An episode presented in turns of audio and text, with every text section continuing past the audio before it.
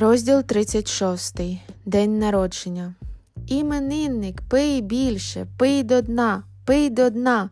викрикували п'яні гості за столиком у нічному клубі «Чача Бум», де Назар святкував свій день народження. Віолетта сиділа біля свого хлопця і ласкаво посміхалася. І так гарна завжди, а сьогодні просто незрівнянна, у своїй червоній, облягаючій сукні, яка підкреслювала кожен вигін тіла. Дівчина відчувала на собі захоплені погляди чоловіків-колег Назара. Заздрісні зиркання дівчат також були присутніми. Однак чарівній шатенці діла до них не було, так як її цікавив виключно один чоловік – Сергій, керівник її хлопця.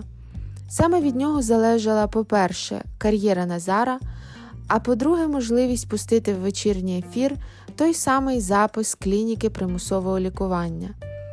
Отримавши його сьогодні вранці і продивившись всі сцени з тортурами над Уляною, Віолетта подивилася на ту геть іншими очима. «Ой-ой-ой, бідненька, яка ж ти відчайдушна та смілива виявляється!» – прошепотіла вона тоді. «Тепер я розумію, чому Ігор вибрав тебе. Та трохи не розумію, чому ти вибрала його», – додала вже зовсім пошепки.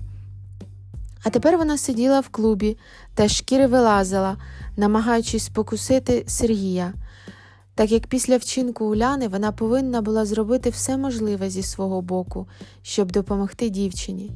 «Віолетто, ти не палиш?» – весело запитав Сергій. «Взагалі ні, але тобі не відмовлю», – кокетливо відповіла дівчина. Вони разом піднялися і пішли на вихід, а Назар занепокоєно провів їх поглядом. Йому не сподобалася така дружба свого керівника та коханої. «Класно, що в Назара така дівчина», – проговорив Сергій, глибоко затягуючись, біля входу до нічного клубу. «Дякую», – посміхнулася Віолетта. «Колектив в нього теж чудовий, і навіть не думала, що ви такі дружні». «Так». Вони обоє замовкли, дивлячись на місяць і продовжуючи задумливо палити. «Віолетто», – неочікувано почав Сергій, – «скажи чесно, що тобі від Назара треба? Я ніколи не повірю, що ти зустрічаєшся з ним просто так. Та й ми, нащо ти все це затіяла?» «В нас кохання взагалі-то». «Не починай», – перебив її Сергій з недовірливою посмішкою. Віолетта уважно подивилася в розумні гострі, маленькі очі Сергія, вирішила піти ва-банк. «Мені потрібно пустити в ефір один цінний запис.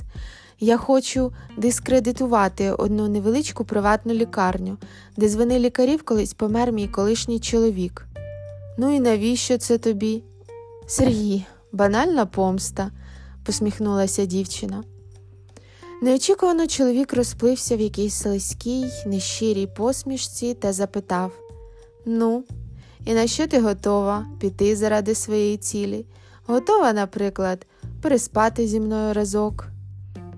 «Якщо це відео випустять в ефір о шостій вечора, я готова переспати з тобою стільки разів, скільки захочеш», – спокійно та не відводячи погляду, сказала Віолетта. «Ого!» – остовпів Сергій. «Нам пора повертатися. Залиш мені свій номер, я тобі передзвоню». І, обмінявшись номерами телефонів, вони зайшли назад до клубу та повернулися за столик, де на Віолетту чекав, нічого не підозрюючи, люблячий, наївний Назар. А вже наступного ранку Віолетту розбудив телефонний дзвінок. «Алло?» – вона сонно, не розкриваючи очей, пробурмотіла у слухавку. «Привіт, красуня!» – прозвучало бадьоро у відповідь. «Це Сергій, з приводу того, що ти вчора говорила». «Так», – невпевнено протягнула дівчина, згадуючи, що вона там наговорила. «Якщо все в силі, то я згоден. У нас на каналі люблять усілякі викриття. Я домовився, що твоє відео запустять на передачі «Сьогодні говоримо про». До речі, як називається та лікарня, яку ми похоронимо?» «Хороша лікарня», – ляпнула першу назву, що прийшла в голову Віолетта. «Охо-хо», – реготнув чоловік, – «ну їм хана, бідна хороша лікарня. До речі, крихітко, Коли ми там з тобою зустрінемось? Свою частину угоди я виконав. Ще не виконав, вперто відповіла Віолетта. Як тільки відео запустять на каналі, відразу і зустрінемось. Дівчина поклала слухавку з гидким осадом на душі та розумінням, що її відносини з Назаром закінчаться відразу після того, як завершиться їх місія по спасінню людства від позитивного мислення, примусове лікування від поганих думок та від контролю влади взагалі.